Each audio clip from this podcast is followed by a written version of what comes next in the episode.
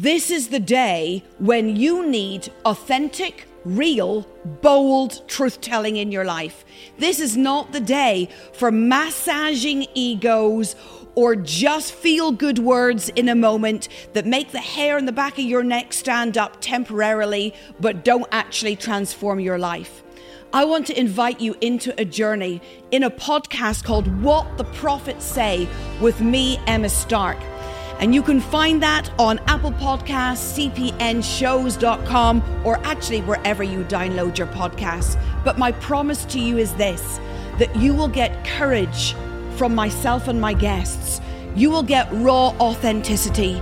You will get a determination in us to wrestle with the big issues of the day, not to saccharine or sugarcoat it, but to actually bring words from the throne room of God as to why the earth is shaking, why the church looks like it looks, why it looks like there's diminishing in the house of God. What is God saying about revival? What is God saying about your life? How do you understand some of the peaks and the troughs and the highs and the lows in light of what God is doing? Because let me tell you this I don't want you any more shaken than you are, and I want you held by authentic truth telling.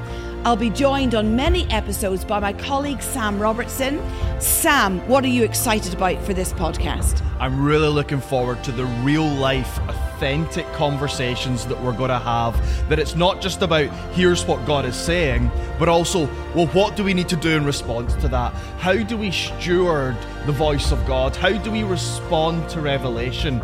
And you may have felt in your life when you've heard prophetic words, well, that's great.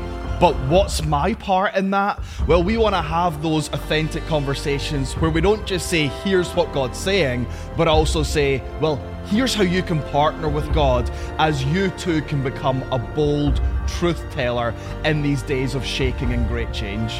I am Irish, Sam is Scottish.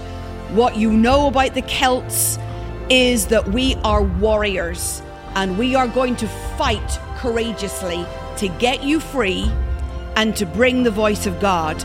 Do not miss what the prophets say with me, Emma Stark, on all your podcast networks.